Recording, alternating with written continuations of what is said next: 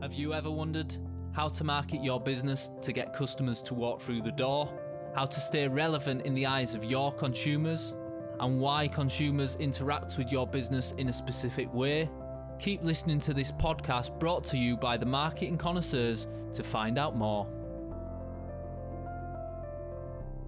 Hi everyone, I'm your host Matt, and today we're going to be discussing what you can do to deal with miscommunication so, if there's ever been poor customer service within your organization and your customer goes to social media to vent their anger, it's maybe useful to take this off of social media because if it's on social media, it can just spread and spread and spread.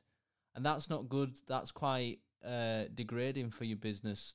So, you want to show how you're professionally dealing with that by taking that off social media. So, a lot of organizations, a lot of these big organizations, what they'll do is on their uh, social media post, they'll comment, uh, We're really sorry to hear about your experience. If you please email us, we'll deal with this offline. And that is the best approach. But in terms of that negative experience, the worst thing that you can possibly do as an organization, which I've sometimes seen in the past, is arguing with that customer that they're not right. Um, you want to listen to that customer um, off social media, and you don't want to be arguing and aggravating them further because that's just mean that they're gonna they're gonna post more negative things about your organization, and that's to be quite damaging.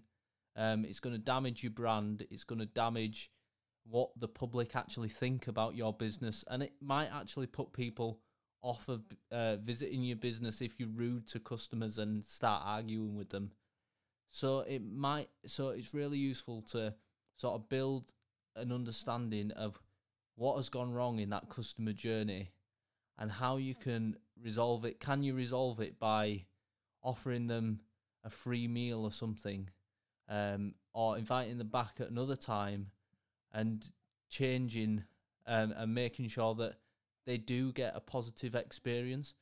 So then you're able to turn that very, very negative situation that they're venting on social media into actually quite a positive one that can convert more sales for your organization.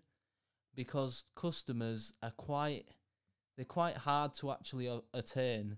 So once you've got them you want to maintain them by actually making them feel valued as a customer. And if they have got any negative comments about your business, just listening to them and uh, trying to help them out and trying to fix that customer journey so that they end with a positive experience.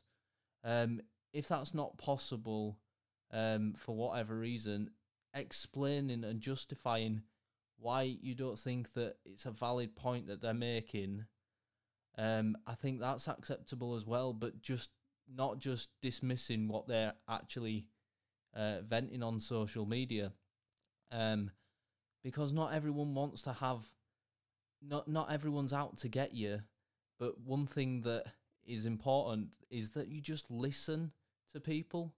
Um, they've obviously had some form of gap in their experience, so just by listening and actually working out what the problem is, then you're able to put a solution but that feedback is quite positive for your business even though it might be seem like negative feedback. It's quite positive because you can use that feedback to ensure that doesn't happen going forward. And that can help increase other customers experience of your organization as well that people that haven't mentioned this. So i would definitely take any feedback you receive on board uh, whether positive or negative, um, and that should shape your strategy because at the end of the day, these are the people that are generating the profits for your business. Like they're actually putting money into your business. They're how you're able to stay open.